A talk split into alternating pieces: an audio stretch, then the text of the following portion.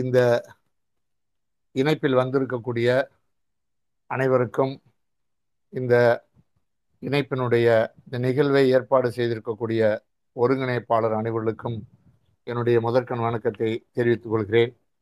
நகரமயமாதல் ஏழைகளுக்கானது இல்லை, பெரும் முதலாளிகளுக்கானது மட்டும்தானா என்ற தலைப்பில் உங்களோடு சில கருத்துக்களை பகிர்ந்து கொள்வதற்கு வாய்ப்பு கிடைப்பதற்கு மகிழ்ச்சி அடைகிறேன். குறிப்பாக நகர்மயமாதல் சம்பந்தமாக ஏராளமான விவாதங்கள் இப்பொழுது நடந்து கொண்டிருக்கிறது. குறிப்பாக சென்னையை சுற்றி அந்த விவாதங்கள் என்பது சென்னையை மையமாக வைத்து அதிகமாக நடந்து கொண்டிருக்கிறது. ஆகவே இது நகர்மயமாதல் சம்பந்தமாக பொதுவாக நம்மளுடைய நாட்டு மக்களிடம் இருக்கக்கூடிய கருத்துக்கள் என்பது, ஏதோ நகரம் என்பது ஒரு செல்வ செழிப்பான ஒரு இடம், ஒரு அந்தஸ்துடையவர்கள் வாழக்கூடிய ஒரு இடம், மேல்தட்டு மக்கள் வாழக்கூடிய இடம் என்று நகரத்தை பற்றியான ஒரு ஈர்ப்புகள் என்பது, ஒரு கருத்துக்கள் என்பது பொதுவாக பொது புத்தியில் பதிவு செய்யப்பட்டிருக்கிறது. ஆகவே இந்த நகர்மயம் என்பது சாதாரண கிராமங்களிலிருந்து மற்ற விவசாய குடிகளிலிருந்து ஒரு வேறுபட்ட ஒரு விஷயமாக பார்க்கக்கூடிய போக்கு என்பது இளம் பிரயாயத்திலிருந்து அது உருவாக்கப்பட்டு வரக்கூடிய ஒரு விஷயம். ஆனால் இன்றைக்கு உலகம் முழுவதும் சரி, இந்திய நாட்டிலும் சரி, நகர்மயம் என்பது இன்றைக்கு ஒரு ஒரு சுரண்டலினுடைய ஒரு வடிவமாக இருக்கிறது என்பதை நாம் இந்த நேரத்தில் நினைவு கொள்ள வேண்டும். இது ஒரு அடிப்படையிலேயே ஒரு முதலாளித்துவ சமூக அமைப்பு. இந்த முதலாளித்துவ சமூக அமைப்பில் சுரண்டல் என்பது அடிப்படையானது, தவிர்க்க முடியாதது. ஏன்னா இது இந்தியாவை பொறுத்த வரைக்கும் ஒரு சுரண்டலுக்கு பொருளாதாரத்தையும், சுரண்டலுக்கு பொருளாதாரத்தை பயன்படுத்துவதும், அந்த சுரண்டலை பாதுகாப்பதற்கு சமூக ஒடுக்குமுறையை பயன்படுத்திக் கொள்வதும் ஒரு இரட்டைத்தன்மையோடு செயல்படக்கூடிய ஒரு முதலாளித்துவ அமைப்பாக இந்திய நாடு என்பது இருக்கிறது. அதனுடைய ஒரு பகுதியாகத்தான் இப்பொழுது முதலாளித்துவம் என்பது பொதுவாக அதை பற்றி கார்ல் மார்க்ஸ் சொல்கிற பொழுது, ஒரு முதலாளி அப்படின்னு சொன்னாலே அது ஒரு மூலதனத்தினுடைய அவதாரம் தான் ஒரு முதலாளி அப்படின்னு சொல்லுவார். அவர் மூலதனத்தினுடைய அவதாரம் மட்டுமல்ல, ஒரு முதலாளியினுடைய ஆன்மா என்பதே மூலதனத்தினுடைய ஆன்மா தான். அந்த முதலாளியினுடைய ஆன்மா என்பது மூலதனத்தினுடைய ஆன்மா தான். ஆகவே அந்த மூலதனம் தன்னை தொடர்ந்து பெருக்கிக் கொள்வதற்கு, விரிவுபடுத்திக் கொள்வதற்கு, அதனுடைய லாபத்தை அதிகரித்துக் கொள்வதற்கான செயல்படுவது என்பது ஒரு அடிப்படையான உள்ளார்ந்த செயல்பாடுகளில் ஒன்று, முதலாளித்துவத்தினுடைய உள்ளார்ந்த செயல்பாடுகளில் ஒன்று என்று கார்ல் மார்க்ஸ் சொல்வார். ஆகவே இந்த சமூக அமைப்பை நாம் அப்படி பார்க்கிற பொழுது, இன்றைக்கு இந்திய நாட்டில் இருக்கக்கூடிய அல்லது பெரும்பாலான நகர்ப்புறங்களிலும் சரி அல்லது இருக்கக்கூடிய முதலாளித்துவம் என்பது, நீங்கள் அதுக்கு நெருக்கடி ஏற்படுகிற பொழுது அந்த நெருக்கடியை அவர்கள் தீர்த்து கொள்வதற்கான பல்வேறு விதமான முயற்சிகளை மேற்கொள்வார்கள். ஆரம்ப காலகட்டத்திலிருந்து, உருவான காலகட்டத்திலிருந்து, அது வேலையிலிருந்து ஆட்களை வெளியேற்றுவது, அல்லது நீங்கள் உற்பத்தியினுடைய இடத்தை மாற்றுவது, அல்லது நவீன கருவிகளை புகுத்துவது, அல்லது கூலியை குறைத்து கொள்வது, இப்படி பல்வேறு விதமான வேலைகளை செய்து தன்னை நிலைநிறுத்திக் கொள்வதற்காக எப்பொழுதுமே முதலாளித்துவ சமூக அமைப்பு செயல்படும். அப்படித்தான் நீங்கள் இந்தியா உலகத்தில் நிதி மூலதனம் உருவான பிற்பாடு, 1980ஆம் ஆண்டுகளுக்கு பிற்பாடு நிதி மூலதனம் உருவான பிற்பாடு உலகம் முழுவதும் இன்றைக்கு ஏற்கனவே இருக்கக்கூடிய முறைகளில், ஏற்கனவே இருக்கக்கூடிய பொருளாதார முறைகளில் தங்களுடைய லாபத்தை அதிகப்படுத்த முடியாது, அதற்கு தேக்கம் என்பது ஏற்பட்டு விட்டது. ஆகவே உலகம் முழுவதும் மூலதனம் சுதந்திரமாக சென்று வருவதற்கான முறைகளில் உலகம் மாற்றியமைக்கப்பட வேண்டும் என்ற முறையில் நீங்கள் முதலாளித்துவத்தினுடைய சிந்தனையும் அதனுடைய செயல்பாடுகளும் அதற்கான திட்டங்களும் உருவாக்கி கொண்டு வந்தார்கள். அந்த அடிப்படையில் தான் நீங்கள் 80ஆம் ஆண்டுகளுக்கு பிற்பாடு ஆரம்பிக்கப்பட்டதனுடைய ஒரு முக்கியமான வடிவம், உலகம் முழுவதும் இருக்கக்கூடிய அரசனுடைய பொருளாதார கொள்கைகளை மாற்றி அமைப்பதற்கு ஒரு ஸ்ட்ரக்சரல் அட்ஜஸ்ட்மெண்ட், கட்டமைப்பு சீரமைப்பு என்ற முறையில் ஒரு திட்டத்தை நீங்கள் உலக வங்கி உருவாக்கி, அது ஏறக்குறைய இன்றைக்கு உலகத்தில் பெரும்பாலான நாடுகளில் நீங்கள் ஏற்கனவே முன்னாள் சில சோசியலிச நாடுகள் உட்பட அந்த கட்டமைப்பு சீரமைப்பை ஸ்ட்ரக்சரல் அட்ஜஸ்ட்மெண்ட் அப்படின்னு சொல்லுவாங்க, அதை அமுல்படுத்திட்டாங்க. ஒரு 98 நாடுகள் வரைக்கும் அது முழுமையாக அமுல்படுத்தப்பட்ட ஒரு விஷயமாக இன்றைக்கு விவரங்கள் தெரிவிக்கிறது. அவை இந்த விவரங்கள் வருகிற பொழுது இந்த ஸ்ட்ரக்சரல் அட்ஜஸ்ட்மெண்ட்டினுடைய ஒரு பகுதியாக பொருளாதாரத்தில் ஏற்பட்டக்கூடிய அந்த விஷயத்தை, இழப்பை சரி கட்டுவதற்கு, நெருக்கடியை சரி கட்டுவதற்கு, மூலதனத்தை சுதந்திரமாக கொண்டு செல்வதற்கும், தொழில் ஆரம்பிப்பதற்கும், குறைந்த கூலிக்கு உழைப்பு சக்தியை பெறுவதற்கும் என்ன தேவைன்னு சொன்னால் நிலம், நீர், மின்சாரம், சந்தை, போக்குவரத்து, இதெல்லாம் ஒரு குறிப்பிட்ட எல்லைக்குள்ளேயே கிடைக்க வேண்டிய தேவை என்பது இருந்தது. அப்போ ஒரு குறிப்பிட்ட எல்லைக்குள் முதலீடு செய்து இந்த குறிப்பிட்ட எல்லைக்குள்ளேயே நீங்க நீர், மின்சாரம், சந்தை, போக்குவரத்து, நிலம் இதெல்லாம் கிடைக்கிறதுக்கான ஒரு சூழல் என்பது அவர்களுக்கு தேவைப்பட்டது. அப்போ குறைவான முதலீடுல அதிகமான லாபம் என்ற கொள்கைக்கு ஏற்ற இடமாகத்தான் நீங்க பெருநகரங்கள் என்பது உருவாக்கப்படுகிறது, தேர்வு செய்யப்படுகிறது. அப்போ இந்த பெருநகரங்கள் உருவாக்கப்படுவதும் தேர்வு செய்யப்படுவதும் என்பது இந்த அடிப்படையிலான ஒரு விஷயமாக பார்க்க வேண்டும். அப்போ ஏற்கனவே இருந்த பெருநகரங்கள் என்பது இன்றைக்கு ஒரு ஒரு பொருளாதார உற்பத்தி அங்கு அதிகமாக இருந்தாலும் அது முதலாளித்துவத்துடன் நெருக்கடியை தீர்க்கக்கூடிய முறையில் இல்லை என்றவுடன் அதில் ஒரு மாற்றத்தை ஏற்படுத்துவதற்கான முயற்சி பண்ணுறாங்க. அதனால தான் நீங்கள் குறிப்பிட்ட காலம் வந்த பிற்பாடு இந்த பெருநகரங்களில் இதெல்லாம் குறிப்பிட்ட இடத்தில் கிடைக்கணும்னா அதுக்கேற்ற மாதிரி மாற்றங்கள் செய்யப்பட வேண்டும்.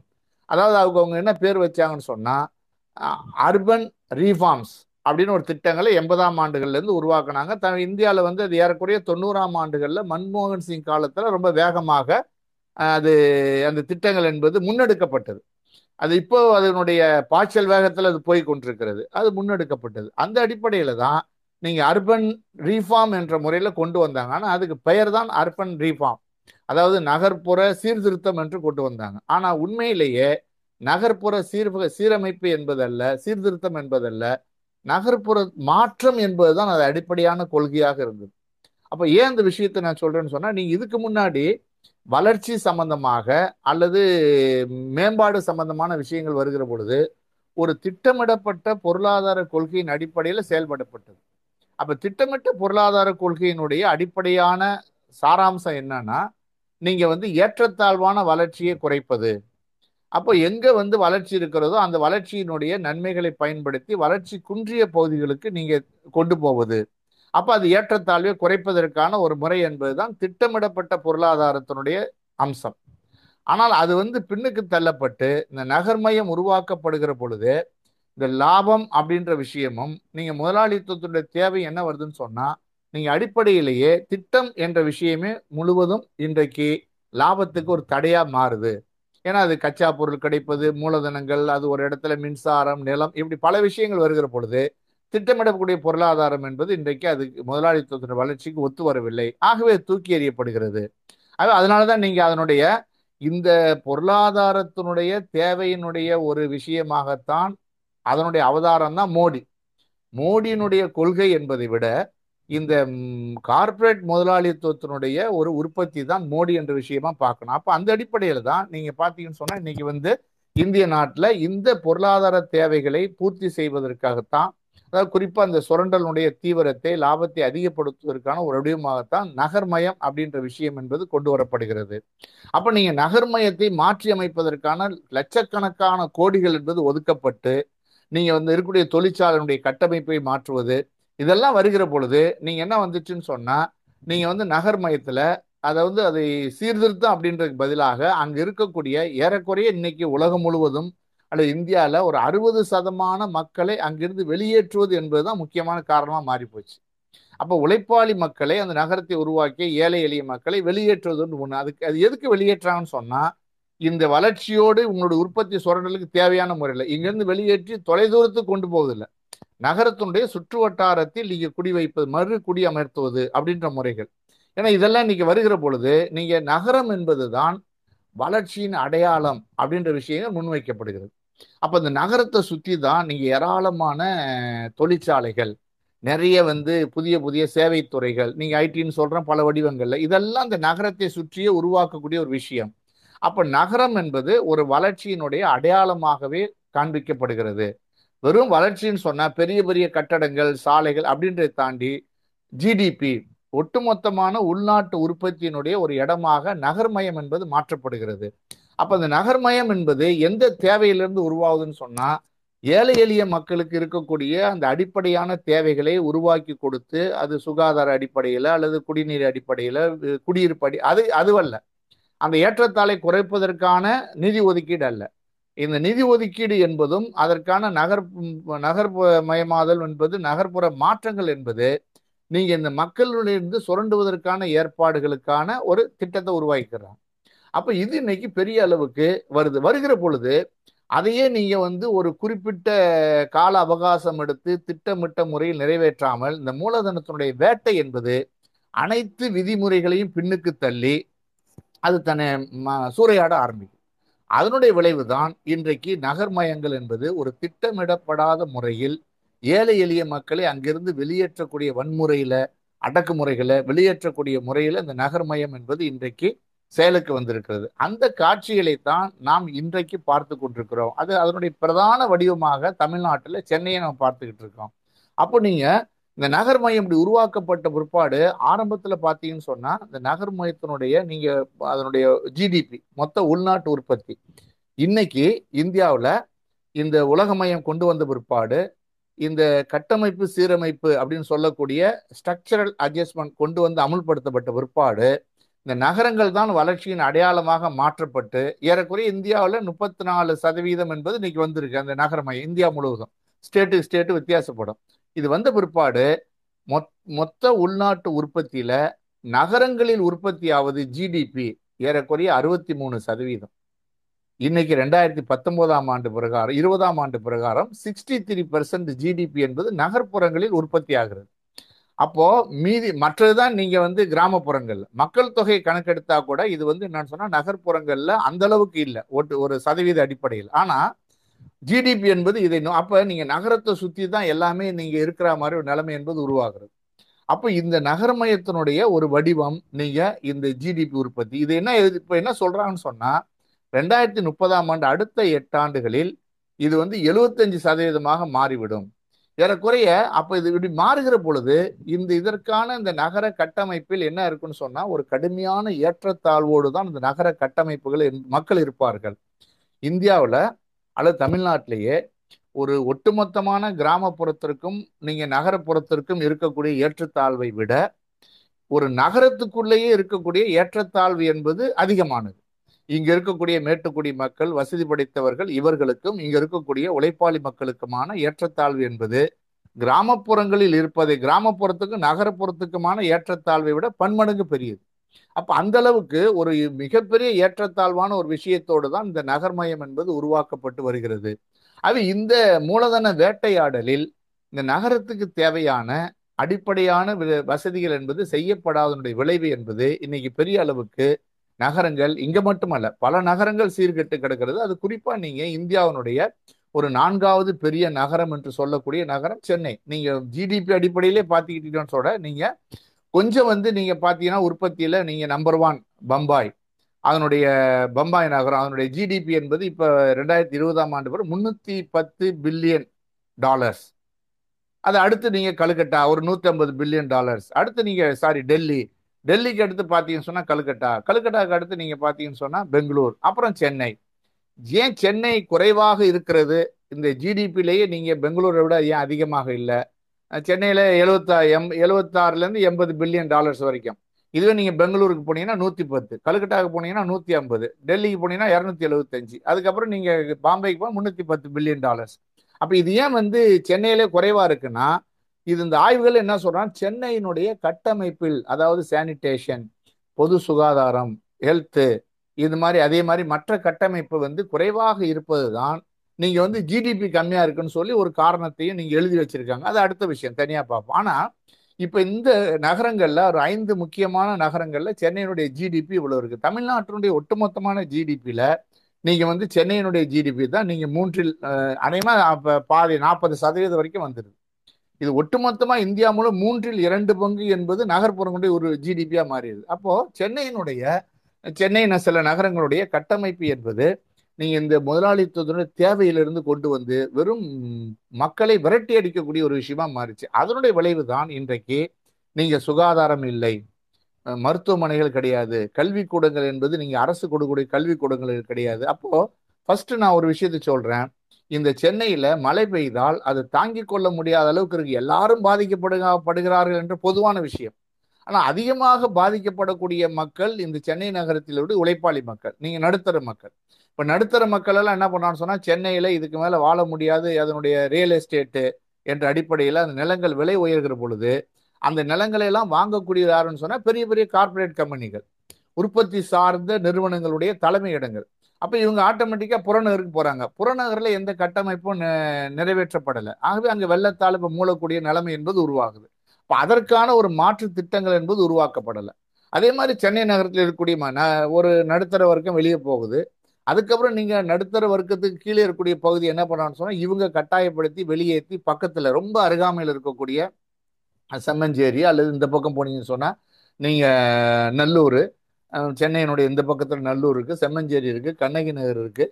அதுக்கப்புறம் நீங்கள் வந்து இன்னும் அதுக்கு பக்கத்தில் வந்து கல்லுக்குட்டைன்னு ஒரு பெரிய இடம், இப்படி பெரும்பாக்கம் என்று இருக்கக்கூடிய ஒரு பகுதி. இப்போ லட்சக்கணக்கான மக்களை கொண்டு அங்கே குடியேற்றி அவர்கள் சென்னையினுடைய இந்த உழைப்பு சுரண்டலுக்கு வந்து போகக்கூடியவர்களாகத்தான் இன்றைக்கு பயன்பட்டு கொண்டிருக்கிறார்கள். ஆகவே அங்கே இந்த வட்டாரம் முழுவதும் நீங்கள் வெறும் நீர்த்தேக்க மட்டுமல்ல, வெறும் நீர் தேங்கி அதனால் பாதிப்பு மட்டுமல்ல, அதுக்கு மேலே நீங்கள் வேணால் ஏராளமான அவங்களுடைய சுகாதார பிரச்சனைகள், போக்குவரத்து பிரச்சனைகள், தொழில் சம்பந்தப்பட்ட பிரச்சனைகள், இதெல்லாம் இன்றைக்கி ஒரு தூரமான விஷயமாக மாறிவிட்டது.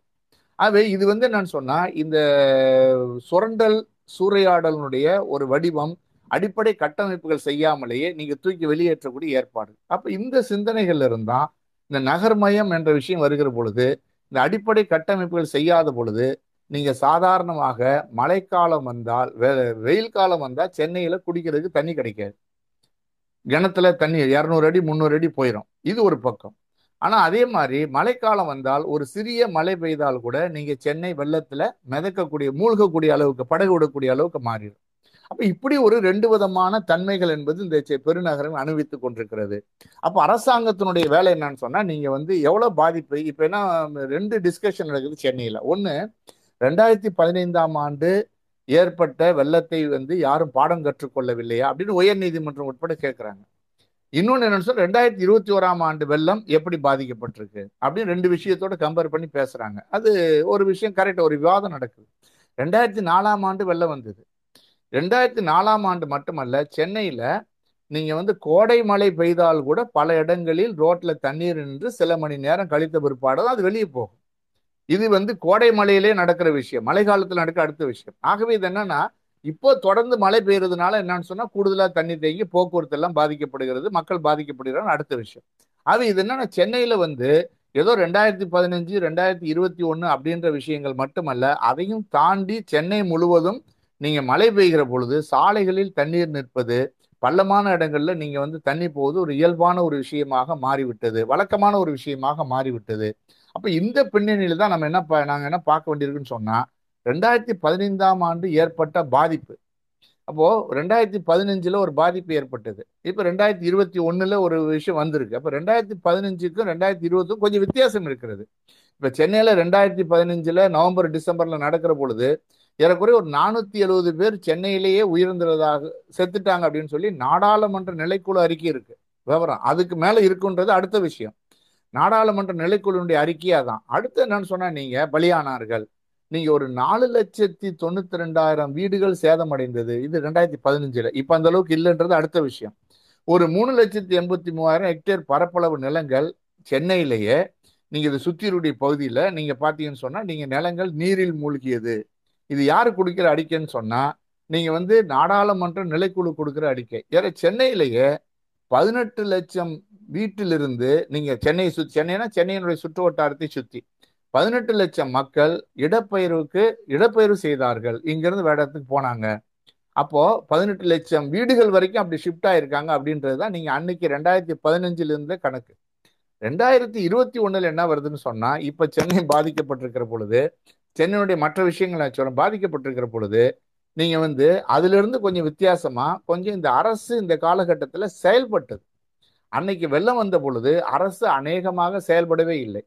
வெள்ளத்துக்கு 2-3 காரணங்கள் இருக்கிறது. மழை பெய்தது என்பது உண்மை. இன்னைக்கு பெய்த மழையை விட அன்னைக்கு பெய்த மழை குறைவுன்னு ஒரு கணக்கீடு சொல்கிறாங்க. ஆனால் அன்னைக்கு வந்து இந்த ஏரிகள் பராமரிப்பு, ஏரிகள் வந்து அநேகமாக அதிலிருந்து தண்ணியை திறந்து விட்ட முறைகள், 30,000 கன அடி என்பது நீங்கள் நினைத்து பார்க்க முடியாத வேகம் சென்னையில் எந்த கால்வாயும் கொள்ளாது. ஆகவே அதெல்லாம் பெரிய பாதிப்பு உருவாச்சு. அரசு என்பது செயலற்று இருந்தது அன்னைக்கு இருக்கக்கூடிய நிலைமை. 2021ஆம் ஆண்டு இந்த அரசு வெள்ள காலத்தில் அது நிவாரண பணிகளில் செயல்பட்டது. அதாவது ஏறக்குறைய நீங்கள் பார்த்தீங்கன்னு சொன்னால் கொஞ்சம் இப்போ ஆட்சிக்கு வந்த பிற்பாடு ஒரு 700 கிலோமீட்டர் வரைக்கும் நீங்கள் தூர் வாரினாங்க.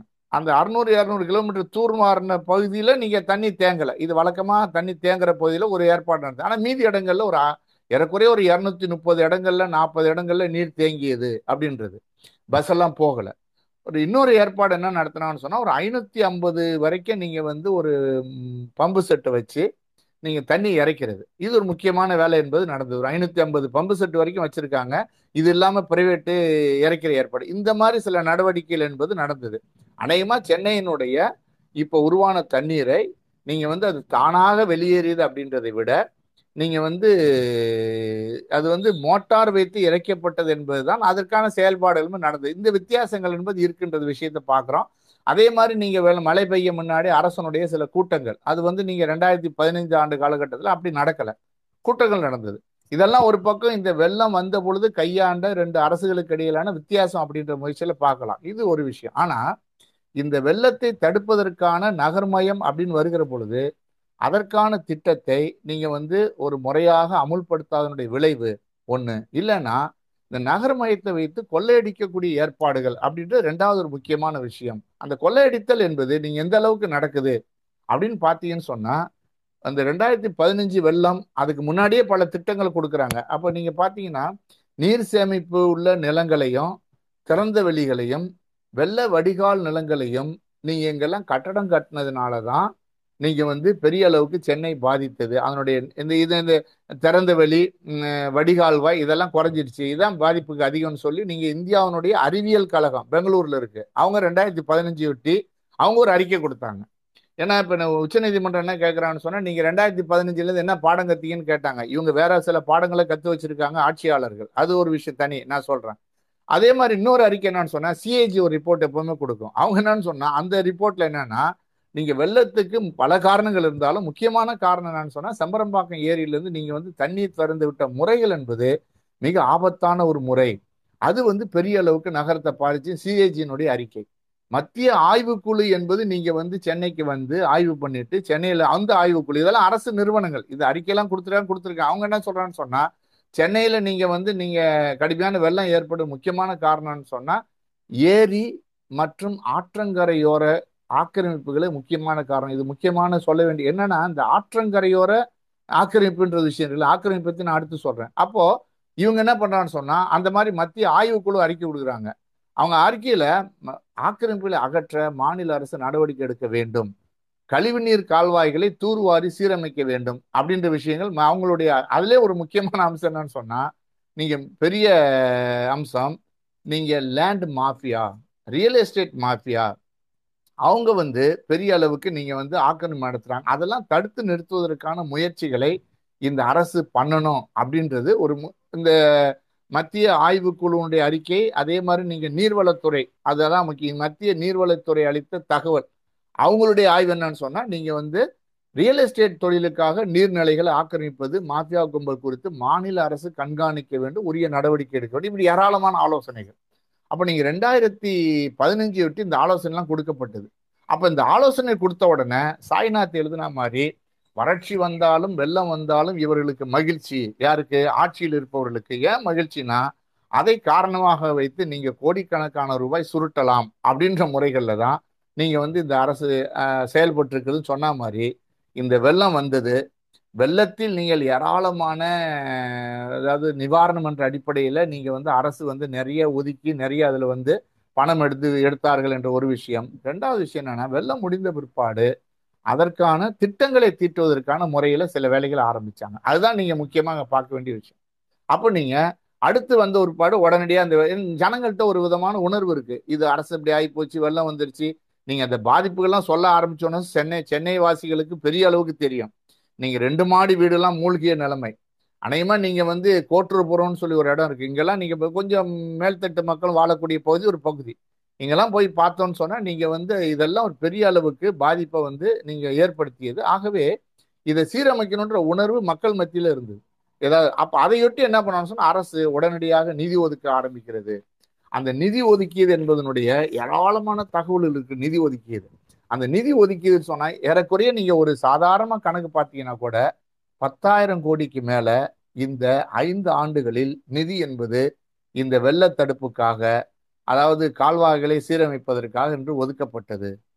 இந்த 5 ஆண்டுகளில் அதையெல்லாம் ஒதுக்கப்பட்டு ஏறக்குறைய ரிலீஸ் இந்த 5 வருஷத்துல மட்டும் 6,250 கோடி ரூபாய் நிதி என்பது ரிலீஸ் செய்யப்பட்டிருக்கிறது.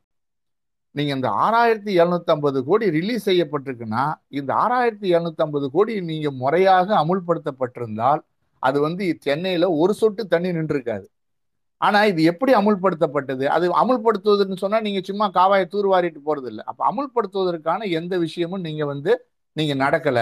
அது எப்படி ரிலீஸ் பண்ணதுல பெரும்பகுதி என்பது அவர்கள் ஒதுக்கி கொண்டார்கள் அப்படின்றது தான் இன்னைக்கு இருக்கக்கூடிய நிலைமை. அப்ப இதை பத்தி நிறைய நம்ம வந்து எவ்வளவு நிதி ஒதுக்குனாங்க. ஜெயலலிதா உடனே ஒரு 4,000 கோடி அறிவிச்சாங்க, அது அமலாகும். அதே மாதிரி நீங்க வந்து 2-3 விஷயங்கள் இருக்கிறது. நீங்க அப்படி அதுக்கப்புறம் நீங்க வந்து இந்த அரசாங்கம் 20ஆம் ஆண்டு 2021ஆம் ஆண்டு பட்ஜெட்ல எடப்பாடி பழனிசாமி தலைவர் அவர் என்ன பண்ணாருன்னு சொன்னா அவர் ஒரு 3,000 கோடி ரூபா ஒண்ணு, 3,140 கோடி ரூபா ஒண்ணு உலக வங்கி ஆதரவோட ஜெர்மனி வங்கி ஆதரவு அவர் ஒதுக்குனாரு.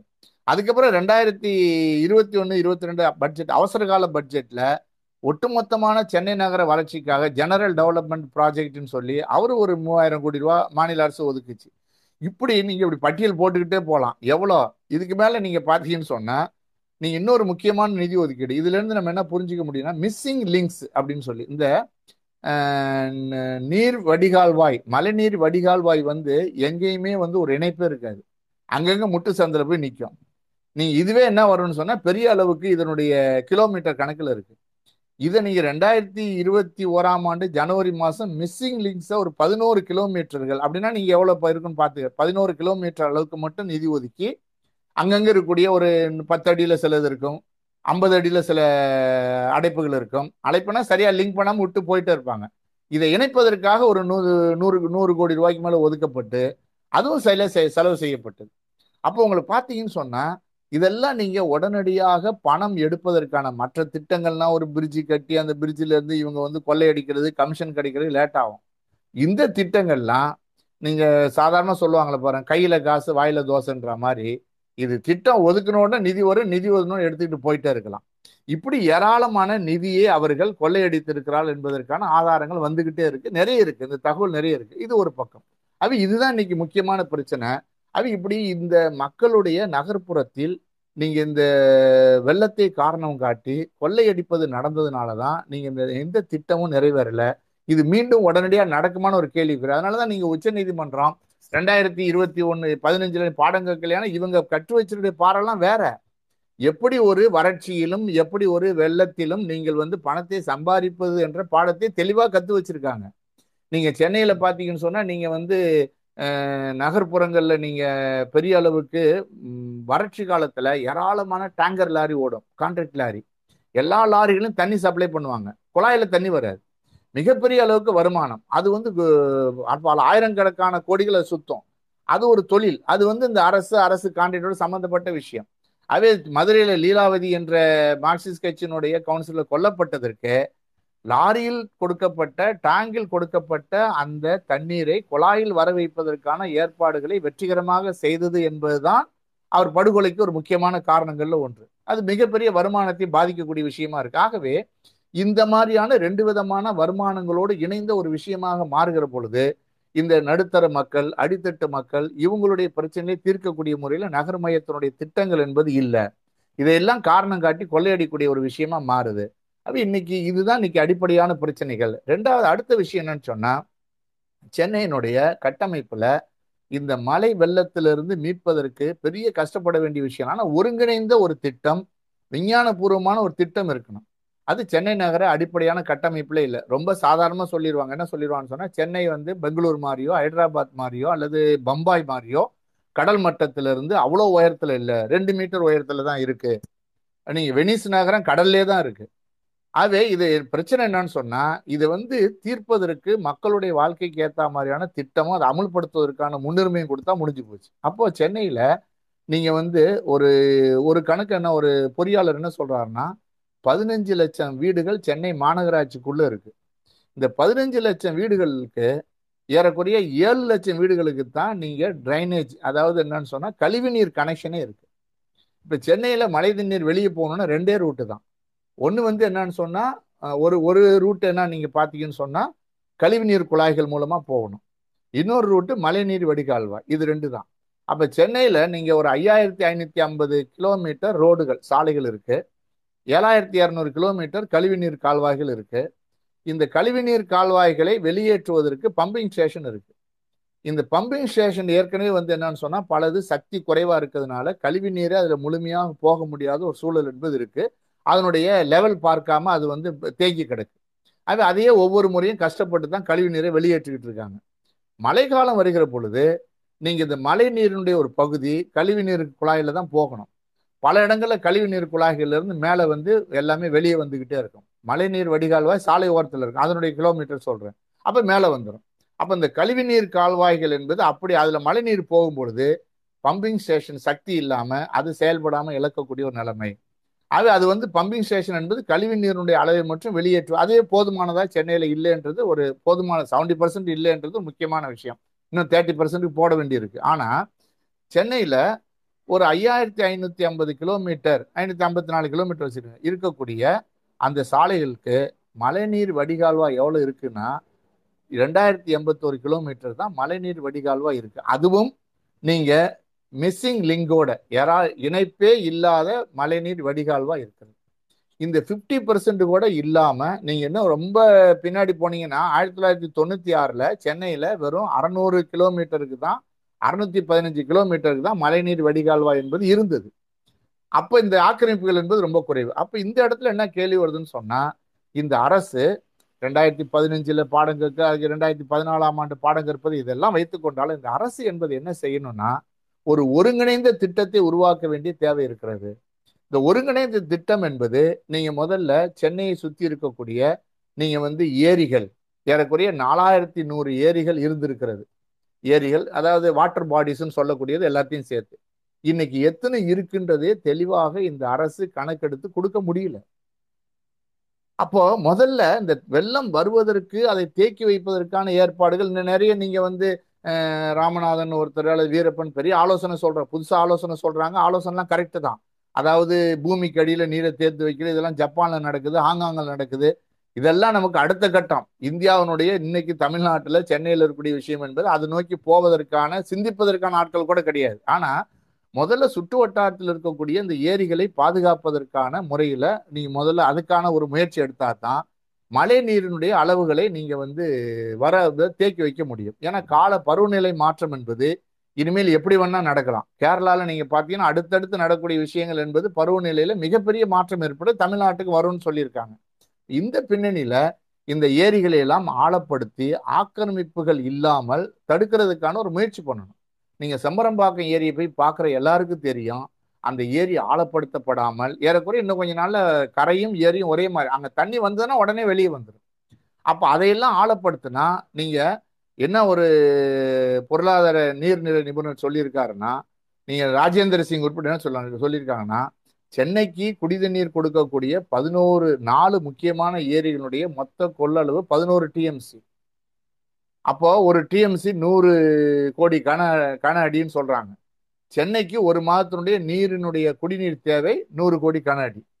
ஆனால் நீங்கள் இந்த 4 ஏரிகள் தவிர 11 TMCன்னு சொன்னால் இந்த 4000 ஏரிகள் வாட்டர் பாடிஸில் 1,50,000 நீங்கள் கண்ணாடி அதாவது ஏறக்குறைய 150 TMC தண்ணீரை தேர்க்க முடியும். அப்போ நீங்கள் இந்த மழையினுடைய அளவு அதிகரிக்கிற பொழுது முதல்ல அதை தேக்கினா ஆட்டோமேட்டிக்காக கிரவுண்ட் வாட்டர் அதிகமாகும். இப்போ இதோடு இணைந்த ஒரு விஷயம், மழை அந்த தண்ணி நகரங்களில் உள்ளே வருவதற்கான வேகம் குறையும். அப்போ அதை முதல்ல அரசு செய்ய வேண்டிய தேவை என்பது இருக்குது. அப்போ இது செய்யணும்னு சொன்னால் அடுத்து என்ன கேள்வி வருதுன்னா, நீங்கள் இந்த வடிகால் வாயில் அமைக்க முன்னாடி அடுத்து என்ன கேள்வி வருதுன்னா ஆக்கிரமிப்புகளை அகற்றுவது. பலவிதமான ஆக்கிரமிப்புகள் இருக்குது. இந்த ஆக்கிரமிப்பு பொதுவாக என்ன பத்திரிகையில் எழுதுகிறாங்க, ஆக்கிரமிப்பு அகற்றணும் ஆக்கிரமிப்பு அகற்றணும். ஆக்கிரமிப்பு என்பது சட்டப்பூர்வமான ஆக்கிரமிப்பு ஒன்று இருக்குது. சட்டப்பூர்வமான ஆக்கிரமிப்பு மற்ற பொதுவானவங்க பேசுகிற மாதிரி நான் சொல்ல விரும்பலை, அதாவது ஆக்கிரமிப்பு அகற்று அப்படின்னு ஒரு வார்த்தையில் சொல்ல விரும்பலை. சட்டப்பூர்வமான ஆக்கிரமிப்பு என்பது அரசு நிறுவனங்களால் அரசால் நடத்தக்கூடிய விஷயம். அப்போ அரசால் நடத்தக்கூடிய ஒரு விஷயம்னு சொன்னால், நீங்கள் சென்னையில் ரேபிட் ட்ரெயின் சிஸ்டம்னு இருக்குது. நிறைய உதாரணம் சொல்லுவேன், நான் எல்லாருக்கும் தெரிஞ்ச ஒரு இடம்ன்றதுனால சொல்கிறேன். ரேபிட் ரயில் சிஸ்டம் நீங்கள் பீச்சிலிருந்து திருவான்மையூர் வரைக்கும் போட்டிருக்காங்க, வேளச்சேரி வரைக்கும் போட்டிருக்காங்க. இந்த ரயில் பாதை எதில் அமைக்கப்பட்டிருக்குன்னு சொன்னால், நீங்கள் முழுக்க முழுக்க இந்த கூவம் பக்கிங்காம் கால்வாய் முழுக்க அடைக்கப்பட்டிருக்கு. அது நடுவில் தான் பில்லர் போட்டிருக்காங்க. அது வந்து அதனுடைய வேகம் என்னன்னு சொன்னால், என்ன அறிஞர்கள் என்ன சொல்கிறாங்கன்னு சொன்னால், நீங்கள் ஏற்கனவே இருந்த மழைநீர் வடிகால்வாய் சென்னையில் மழை பெஞ்சதுன்னு சொன்னால் இந்த ஒரு பகுதி ஆறு மட்டும் பக்கிங்காம் கால்வாய் மட்டும் 70% நீரை வெளியேற்றும். இப்போ என்னன்னா அது 10% நீரை தான் வெளியேற்றுது. எல்லாமே நீங்கள் பார்த்தீங்கன்னு சொன்னால் எல்லாமே பில்லர் போட்டு அதை சுருக்கிட்டாங்க. ரெண்டு பக்கமும் காவாயை சுருக்கி சென்னை நகரத்தில் வெள்ள நீர் வெளியேறுவதற்கான மிகப்பெரிய காவாயை அரசு, அது கோர்ட்டில் கேஸ் கூட போட்டாங்க, தெளிவாக நீதிமன்றம் சொல்லிடுச்சு வளர்ச்சியை நாங்கள் தடுக்க முடியாது. அப்போ நீங்கள் இந்த ட்ரெயினே போடக்கூடாதான்னு ஒரு கேள்வி வரும். இல்லை, நீங்கள் இந்த மழைநீர் வடிகால்வாய் நீர் வெளியேறுவதற்கான வசதிகளை செய்து கொண்டு தான் இதை செய்ய வேண்டுமே தவிர நீங்கள் அதை வந்து போகிற வழியை அடைச்சிட்டீங்கன்னு சொன்னால் இப்போ தண்ணி எப்படி வந்து நீங்கள் வெளியே போகுன்ற ஒரு கேள்வி கேட்குறாங்க. இது மாதிரி எல்லா ஆறுகள் 200 மீட்டர், நீங்கள் சென்னையில் ஒரு 3 முக்கியமான ஆறுகள் வந்து நீங்கள் பத்திரிகையில் படிச்சிருப்பீங்க, நீங்கள் கேட்குறவங்க பலருக்கு தெரியும். கொசஸ்தலை ஆறு, அடையார் ஆறு, கூவம் ஆறு, அப்புறம் பக்கிங்காம் கால்வாய். இதுக்கு வந்து இணைப்பு கால்வாய்ன்னு சொல்லக்கூடிய ஒரு 52 கால்வாய்கள் இருக்குது, ஓடைகள் இருக்கு. இது பேரெல்லாம் நான் இப்போ சொல்லல இருக்கு. இந்த இணைப்பு கால்வாய்களை நீங்க வந்து ஆக்கிரமிக்கப்பட்டிருக்கு. அப்போ இந்த இணைப்பு கால்வாய் ஆக்கிரமிக்கப்பட்டதுல நீங்க நல்லா புரிஞ்சுக்கணும், குடிசை பகுதி மக்களுடைய ஆக்கிரமிப்பு இல்லை, இது எல்லாமே பெரிய பெரிய கட்டடங்கள், மருத்துவமனைகள், வணிக வளாகங்கள், வட சென்னையில் இருக்கக்கூடிய மிகப்பெரிய நிறுவனங்கள். நீங்க இதெல்லாம் நீங்க இந்த ஆக்கிரமிப்பு யாரு வந்து அதிகமான கழிவு நீரை கூவத்துல 370 இடத்துல கலக்குறாங்கன்னு சொன்னா இது வழக்கே இருக்கு. நீங்க இதெல்லாம் இந்த பெரிய தொழில் நிறுவனங்கள் தான் கூவத்துல கொண்டாந்து கலக்குறாங்க. இது சாதாரணமா ஏழை மக்கள் கலக்குறாங்கன்ற மாதிரி ஒரு குடிசை பகுதியில பார்த்தோன்னா ஒரு விதமான தரம் தாழ்ந்து பார்க்கக்கூடிய ஒரு போக்கு என்பது இருக்கு. அப்போ நீங்க ஆக்கிரமிப்புல இந்த அரசு ஆக்கிரமிப்பு என்பது முக்கியமானது. இது நான் மட்டும் சொல்லல, நீங்க வாட்டர்மேன் சொல்லக்கூடிய ராஜேந்திர சிங் மதுரையில பேசும்பொழுது அந்த விஷயத்த பேசியிருக்காரு. அரசனுடைய முக்கியமான விஷயத்தை 200 அடி இருக்கக்கூடிய ஒரு ஆறை நீங்க 60 அடியா மாத்தினீங்கன்னா ஆற்றின் கரையோரம் என்பது அநேகமாக பூங்காக்களாக, ரோடுகளும் குடிசை இருந்துச்சு, குடிசையை எடுத்துட்டாங்க, பூங்காக்களாக சாலைகளாக மாற்றிய பிற்பாடு இந்த தண்ணீர் வெளியே அந்த ஆற்றுல போனாலும் அதுக்கப்புறம் வெளியில் அதனுடைய கரையோரத்தில் இருந்து போகக்கூடிய வாய்ப்பெல்லாம் தடுத்துட்டீங்க. அது என்ன ஆகுதுன்னு சொன்னால் அந்த தண்ணியுடைய வேகம் என்பது குறைந்து நீங்கள் எங்கே வாய்ப்பு கிடைக்குதோ அங்கே நகரங்களில் தெருக்களில் உள்ள போகக்கூடிய ஏற்பாடு என்பது இருக்குது. அப்போ இது முதல் ஆக்கிரமிப்பு என்பது அரசு சட்டப்பூர்வமான ஆக்கிரமிப்பு. ரெண்டாவது ஆக்கிரமிப்பு என்பது நீங்கள் சட்டப்பூர்வமாக ஆக்கப்படுற ஆக்கிரமிப்பு. இது என்னன்னா சென்னையில் பெரிய பெரிய இந்த சதுப்பு நீர் நிலம் நீங்கள் சோழியனூரில் இருக்கக்கூடிய மார்ஷ் லேண்ட் அநேகமாக ஆக்கிரமிக்கப்பட்டாச்சு. இப்போ தான் நீங்கள் ஏதோ போய் அரசாங்கம் பார்த்துக்கிட்டு இருக்காங்க. அப்போது இந்த சதுப்பு நிலங்கள் ஆக்கிரமிப்பு மட்டுமல்ல, ஏரிகள் நீங்கள் பார்த்தீங்கன்னு சொன்னால் சென்னையில் நான் பேர் சொல்ல நிறைய பட்டியல் போடலாம். சென்னையில் இருக்கக்கூடிய பெரிய பெரிய கல்வி நிறுவனங்கள், தனியார் கல்வி நிறுவனங்கள், நீங்கள் வந்து டீம்டு யூனிவர்சிட்டி, இதெல்லாம் ஏரியில் தான் கட்டியிருக்காங்க, நீர்நிலையில் தான் கட்டியிருக்காங்க. நீங்கள் வந்து அதே மாதிரி சோழிங்கநல்லூர் பகுதி முழுவதும் அதான் பெரிய பெரிய கார்பரேட் கம்பெனிகள், கல்வி நிலையங்கள், இதெல்லாம் நீங்கள் சதுப்பு நிலங்களை தான் கட்டியிருக்காங்க. கட்டி முடித்த பிற்பாடு இது அரசாங்கம் நீங்கள் என்ன பண்ணான்னு சொன்னால் அதுக்கு வந்து சட்டப்பூர்வமான ஆக்கிரமிப்பாக மாற்றிடுறாங்க, அவ்வளோதான். அப்போ இது ரெண்டாவது வகையான ஒரு ஆக்கிரமிப்பு என்பது நடக்குது. இது அதிகாரிகள் என்ன சொல்கிறாங்க, இதெல்லாம் நாங்கள் கை வச்சா அப்புறம் எப்படி நாடு வளரும்?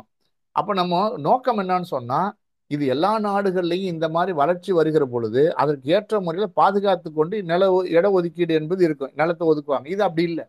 இது வந்து நீங்கள் வந்து இதனுடைய ஆக்கிரமிப்பு என்பதே கண்மூடித்தனமானது. நீங்கள் இதை அவங்கவுங்க பட்டா போட்டு எடுத்துக்கிற மாதிரி ஏற்பாடு, இதெல்லாம் நீங்கள் வந்து முழுக்க முழுக்க நீங்கள் ஆக்கிரமிப்பு ரெண்டாவது வடிவம். மூன்றாவதாக சொல்லுவது தான் நீங்கள் வந்து இந்த ஏரிகளில் சாதாரண மக்கள் இந்த நகர்மய முதலாளித்துவ நகர்மயத்தில் வேலை தேடி கிராமப்புறத்தில் வறுமை இருக்கிறப்போ நகர்மயத்தை நோக்கி ஓடியாடுறாங்க. இவர்கள் வாழ்வதற்கான ஒரு இடம் நீங்க குவார்டர்ஸ்ன்னு ஒன்று கேள்விப்பட்டிருப்போம். இந்த குவார்டர்ஸ் அப்படின்றது தொழிலாளர்கள் கிராமப்புறங்கள்லேருந்து வருகிற பொழுது அவர்கள் தங்குவதற்காக ஏற்பாடு செய்தது. ஆனால் இன்னைக்கு குவார்டர்ஸ் ஒழிக்கப்பட்ட முறையில் தான் தொழில் இருக்கு, எந்த குவார்டர்ஸும் எங்கேயும் கிடையாது. அப்போ என்ன வருதுன்னு சொன்னால் அவங்க ஆட்டோமேட்டிக்காக அவங்க ரோடு ஓரத்தில் வாழ்றது இல்லைன்னு சொன்னால் இன்னொரு விஷயம் என்ன, இன்னொன்று என்ன வருது, யாரையாவது பிடிச்சி நீங்கள் வந்து அரசனுடைய அனுமதி இல்லாத அல்லது நீர்நிலை பகுதிகளில் குடியேறுவது. அப்போ இது யார் செய்கிறா? அவங்க தானாக போய் குடிசை போட்டு குடியேறதில்ல, இதை நீங்கள் ஆளுகிறவர்கள், அதனுடைய ரியல் எஸ்டேட் மாபியாக்கள் ஏரிகளை அரசனுடைய அதிகாரத்திலிருப்போடு இணைந்து என்ன பண்ணால் இடத்த வித்துடுறான். நீங்கள் இப்போ ஏராளமாக சென்னையில் அந்த பேர்கள்லாம் சொல்ல முடியும். இந்த இடத்த விற்ற பிற்பாடு அவங்க வீடு கட்டி குடியேறிய பிற்பாடு 30 வருஷம் 40 வருஷம் வாழ்ந்த பிற்பாடு இப்போ ஆக்கிரமிப்புன்னு சொல்லி முன்னுக்கு வருது. அப்போ இங்கெங்கே வருதுன்னு சொன்னால் குற்றவாளி யாருன்னு சொன்னால் நீங்கள் இந்த நகர்ப்புறங்களில் இந்த நகர்மயமாதனுடைய வீச்சு என்பது இப்படி ஏராளமான மக்களை நகரத்தை நோக்கி ஈர்க்கிற பொழுது அவர்கள் அதை தீர்ப்பதற்காக வசிப்பிடத்தை ஏற்பாடு பண்ணி கொடுக்காமல் அவர்கள் கிடைக்கிற இடத்தில் குடியிருப்பதற்காக இந்த லேண்ட் மாஃபியாக்கள் செய்யக்கூடிய வேலை. இப்போ இந்த ஆக்கிரமிப்பையும் சட்டப்பூர்வமான ஆக்கிரமிப்பையும் பெரிய பெரிய தொழில் நிறுவனங்கள், கல்வி நிறுவனங்கள், மருத்துவமனை ஒரே தளத்தில் வச்சு பொதுவான வார்த்தைகளை பார்ப்பது என்பது இது தான் இன்றைக்கு இதில். அதனால என்ன பண்ண முடியலன்னு சொன்னால் இந்த ஆக்கிரமிப்பு என்ற ஒட்டுமொத்தமான விஷயத்தை அரசாங்கத்தால் அதை டீல் பண்ணவே முடியல. பொதுவாக பேசிக்கொண்டு போயிட்டே இருக்காங்க. அப்போ அதை டீல் பண்ணணும்னு சொன்னால் பாரபட்சமற்ற முறையில் இந்த ஆக்கிரமிப்புகளை நீங்கள் தடுத்து நிறுத்தணுமா இல்லையா? அப்போது முதல்ல என்னன்னு சொன்னால் நீங்கள் ஏரி குளங்களை ஆழப்படுத்தக்கூடிய சுற்றி ஆழப்படுத்துவது, அதை பாதுகாப்பது ஒன்று. ஆக்கிரமிப்பு சம்பந்தமான ஒரு கொள்கையை உருவாக்கி தெளிவான முறையில் எது இன்னைக்கு நீர்நிலைகளுக்கு தடையாக இருக்கிறது அப்படின்ற ரெண்டாவது ஒரு விஷயத்தை அமுல்படுத்த வேண்டியிருக்கு. மூன்றாவது ஒரு விஷயம் என்னன்னு சொன்னால், நீங்கள் சென்னையில் 5500 கிலோமீட்டருக்கு சாலை இருக்குன்னு சொன்னால் இந்த 5500 கிலோமீட்டருக்கு தேவையான மழைநீர் வடிகால்வாயை அறிவியல் பூர்வமாக தண்ணி மேலேருந்து கீழே போகும். நடைமுறையில் ஏராளமான விஷயத்தை பார்த்துக்கிட்டே இருக்கு. நீங்கள் சென்னையில் மோட்டர் போட்டு எடுத்தாங்கன்னா சாலையில் இருக்கக்கூடிய மோட்டர் ஒரு இடத்துல மழைநீர் வடிகால்வாயிலேருந்து தண்ணி வெளியே வருது, ஒரு 50 அடி தள்ளி உள்ளே போகுது. நடுவில் என்னன்னு சொன்னால் நான் போய் வரக்கூடிய அலுவலகத்துக்கு போயிடக்கூடிய இடத்துலேயே இது இருக்குது. நடுவில் என்ன இருக்குன்னா ஒரு ஈபியினுடைய டிரான்ஸ்ஃபார்ம் இருக்குது. அது எதுக்குள்ளே இருக்குன்னு சொன்னால் அந்த வடிகால்வாய்க்குள்ளே இருக்குது. இந்த மாதிரி ஏராளமான அடைப்புகள். ஈபி இது இல்லைன்னு சொன்னால் வேற ஒரு அரசாங்க நிறுவனத்தினுடைய ஒரு ஏற்பாடு அங்கே இருக்கும். அதுக்கப்புறம் நீங்கள் தனியார் கடைகள், இப்போ ஏராளமான இந்த மாதிரி விஷயங்கள் வருகிற பொழுது இதையெல்லாம் ஒரு இடத்துலேருந்து எடுத்து பக்கத்தில் அதே குழாயில் அதே கால்வாயில் விடக்கூடிய போக்கு இப்படி தான் நீங்கள் விட்டுக்கிட்டு இருக்காங்க இன்னைக்கு. அப்போது நீங்கள் இந்த வடிகால்வை அறிவியல் பூர்வமாக மேலேருந்து கீழ் நோக்கி போகிற மாதிரி ஏற்பாடுகள் ஒன்று பண்ணணும்.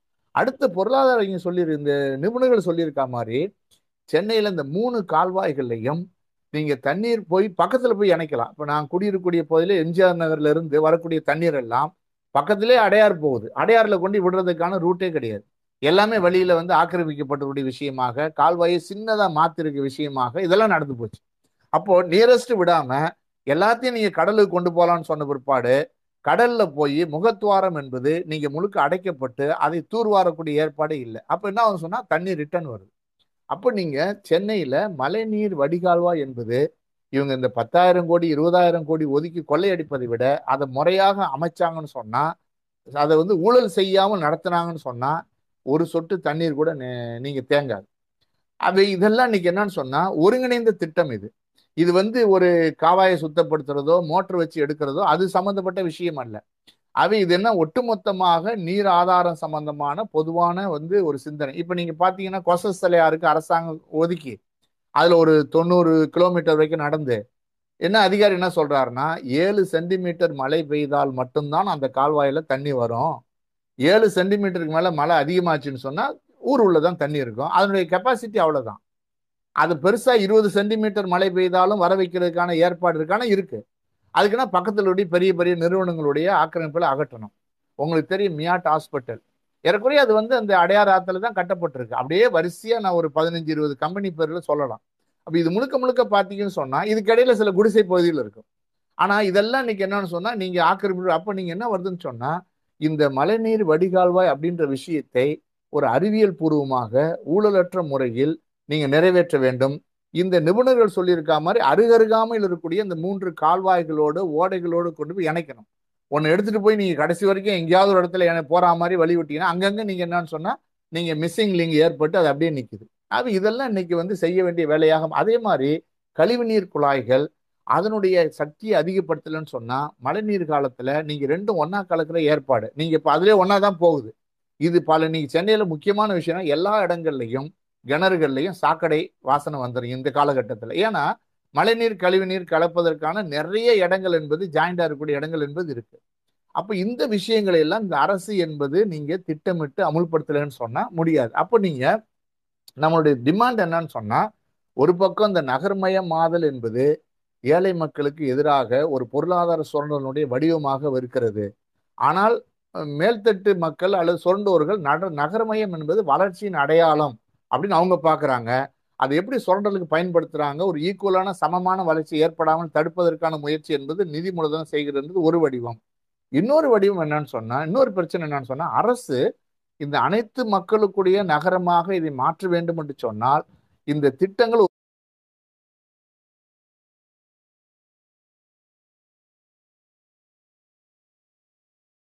ஒரு ஒருங்கிணைந்த திட்டமாக மாற்ற வேண்டும். இப்போ இந்த ஒருங்கிணைந்த திட்டம் வருகிற பொழுது நீங்க அது மழை காலத்தில் கூட வெயில் காலத்தில் கூட குடிநீர் என்பது இங்க இருக்கிறத வச்சே பயன்படுத்த முடியும். ஆனால் பேராசிரியர் ஜனகராஜ் ஏராளமான திட்டம், நீங்க சென்னையினுடைய குடிநீர் தேவைக்கு விட அதிகமான அளவுக்கு பல மடங்கு மழை பெய்கிறது. இந்த மழை தண்ணீர் எல்லாம் கடல்ல போய் கலக்குது, வேற எங்கன்னா போயிடுது, அவ்வளவுதான். இதை தேக்குவதற்கான ஒரு திட்டம் கூட போட முடியாத அரசுகள் தான் நாம் தொடர்ந்து சந்தித்து கொண்டே இருக்கிறோம். அப்போ இந்த விஷயங்கள் தான் இன்னைக்கு நகர்ப்புறத்தில் இருக்கக்கூடிய இந்த மழைநீர் தேங்குவதற்காக வெயில் காலத்தில் குடிநீர் கிடைக்காமல் இருப்பதற்கான ஒரு காரணம். அப்போ இதுக்குள்ள நீங்க இந்த காரணத்தை நான் சொல்ற மாதிரி அப்படியே லேசா பார்த்துட்டீங்கன்னா இதுதான் காரணம் இல்லை. இதுக்குள்ள நீங்க வாட்டர் மாஃபியா, இப்போ சென்னையில குடிநீர் கேன் விற்பனை என்பதுதான் மிகப்பெரிய தொழில். நீங்க 2015 வெள்ளம் வந்த பொழுது ஒரு வாட்டர் கேனுடைய விலை என்பது 20 ரூபாய்க்கு விற்றது, அன்னைக்கு 150 ரூபா. பால் விலை, மளிகை, அதெல்லாம். அப்போ நீங்க இன்னைக்கு சென்னையில குழாயில் தண்ணீர் கிடைப்பதை விட, வாட்டர் டேங்கில் தண்ணீர் கிடைப்பதை விட கேன் வியாபாரம் என்பது அநேகமாக சென்னையில் 90% வரைக்கும் வர ஆரம்பிச்சாச்சு.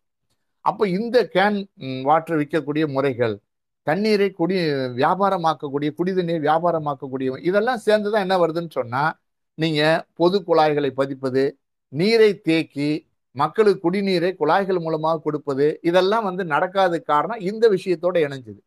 நான் என்ன சொல்ல விரும்புகிறேன்னா, ஏதோ அரசுடைய திட்டத்தில் கோளாறு இருக்கு, இது வர்க்கம் கொள்கை, இது இதனுடைய அதே மாதிரி தான் லாரிகளில் வாட்டர் சப்ளை பண்ணுறது. இது பல பேர் லாரி வாங்கி வச்சிருக்காங்க, அது வாட்டர் வியாபாரம், பெரிய வியாபாரம். அப்போது இது லாரி தண்ணி, கேன் வாட்ரு, அதுக்கப்புறம் நீங்கள் தொழிற்சாலையில் கொடுக்கக்கூடிய வாட்ரு, இப்படி பல ரகம் இருக்குது. இதெல்லாம் நீங்கள் பார்த்தீங்கன்னு சொன்னால் ஒரு பெரிய அளவுக்கு ஒரு வணிகமாக மாற்றக்கூடிய ஏற்பாடுகளிலிருந்து இந்த நீர்நிலைகளை பாதுகாப்பது, தேக்குவது, அது மக்களுக்கு கொடுப்பது என்ற விஷயங்கள் என்பது பின்னுக்கு தள்ளப்படுகிறது, அல்லது அது திட்டமிட்டு புறக்கணிக்கப்படுகிறது. அப்போ இது ஒரு பொருளாதார சுரண்டலோடு சம்பந்தப்பட்ட விஷயம். அதே மாதிரி தான் நீங்கள் வெள்ளம் வருகிற பொழுது நிவாரணம் வழங்குவதும், அதுக்கப்புறம் வெள்ளத்தை தடுப்பதற்கான நிதி ஆதாரங்கள் ஒதுக்கி கொள்ளையடிக்கக்கூடிய விஷயமும் ஒரு வணிகம் சம்பந்தப்பட்ட, ஒரு பணம் சம்பந்தப்பட்ட, பொருளாதார சம்பந்தப்பட்ட நீங்கள் சுரண்டுவதற்கான ஒரு வடிவமாக மாறுகிறது. அப்போ இதுதான் நகர் மையத்தினுடைய ஒரு ஏழைகளுக்கு எதிரான ஒரு விஷயமா இருக்கக்கூடிய அம்சங்கள். அப்போ இந்த அம்சங்களோடு இணைந்து தான் இன்னைக்கு நகரங்கள் இந்த பிரச்சனையை சந்தித்து கொண்டிருக்கிறது. அப்போ இன்னைக்கு நகர்மயமாதல் என்பது நீங்கள் முழுக்க முழுக்க ஏற்கனவே ஏங்கல் சொன்ன மாதிரி அது ஏழை மக்களை சுரண்டுவதற்கான ஒரு இடமாக மாறிக்கொண்டிருக்கிறது. நகர்மயம் வேண்டாம் என்று சொல்லவில்லை நம்ம.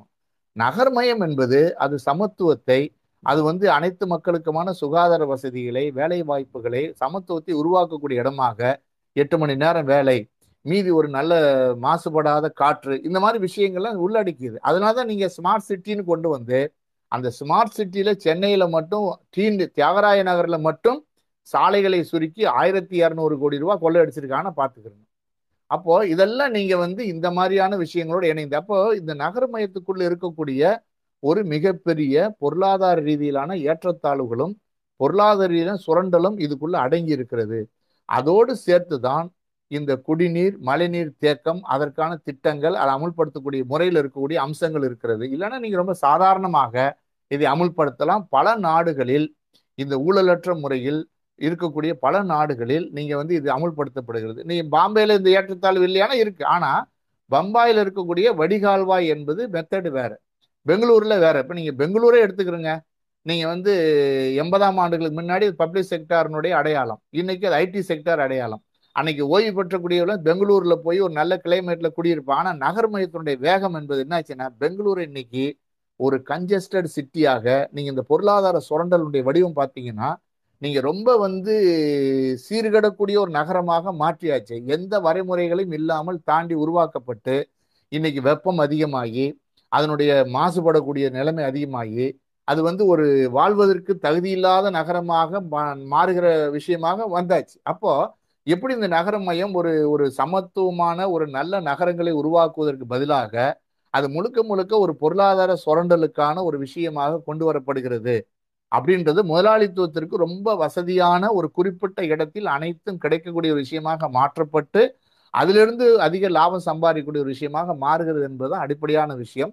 ஆகவே இந்த நகர் மையம் 2 விஷயம். ஒன்று, சாதாரண மக்களுக்கு அது கிடைக்க வேண்டும்னு சொன்னால் அதற்கு ஏற்ற முறையில் பொருளாதார ரீதியிலான மாற்றமும் அரசனுடைய திட்டங்களில் மாற்றமும் அதை நேர்மையான முறையில் அமுல்படுத்த வேண்டிய தேவை இருக்குது என்பது தான் இன்றைக்கி நம்ம கவனத்தில் எடுத்துக்கொள்ள வேண்டும்.